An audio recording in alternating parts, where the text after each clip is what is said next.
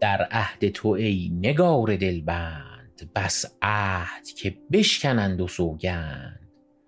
بر جان ضعیف آرزومند زین بیش جفا و جور مپسند.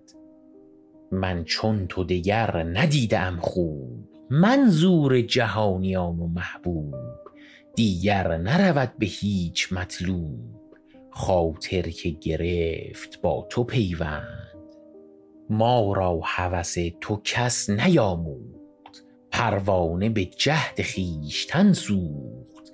عشق آمد و چشم عقل بردوخت شوق آمد و بیخ صبر برکند. دوران تو نادر اوفتاده است کاین حسن خدا به کس نداده است. در هیچ زمانه ای نزاده است مادر به جمال چون تو فرزند. ای چشم و چراغ دیده هی خون ریختنم چه می کنی هی؟ این جور که می بریم تا کی؟ وین صبر که می کنیم تا چند؟ هر لحظه به سر درآیدم دود فریاد و جزع نمی کند زود.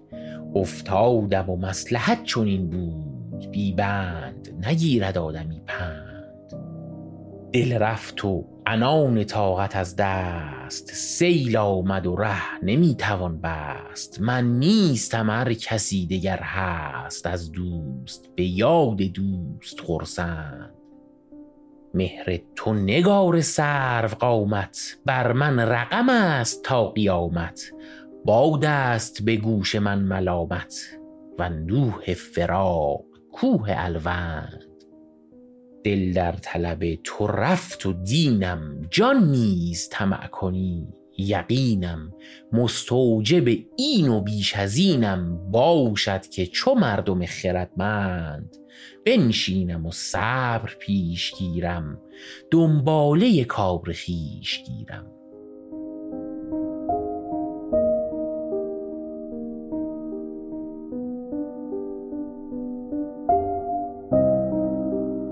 شعری که شنیدید یک مصمت مربع بود که یک شاعر گمنامی در تضمین و استقبال از ترجیع بند بنشینم و صبر پیشگیرم سعدی سروده.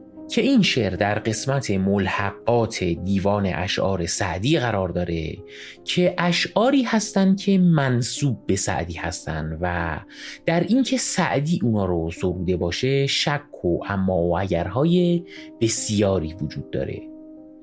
این شعر رو ما توی قسمت یازدهم پادکست بوتیقا که ترجیع بند سعدی رو توش معرفی کردیم خونده بودیم. ترجیع بند سعدی رو از بهترین سروده های شعر فارسی می‌دونن که در یک سری طولانی هفت قسمتی یعنی از قسمت پنجم تا یازدهم پادکست بوتیقا کل این ترجیع بند رو خوندیم و قصه و داستان پشت اصطلاحات پرتکرار در شعر و غزل سعدی رو توش مرور کردیم.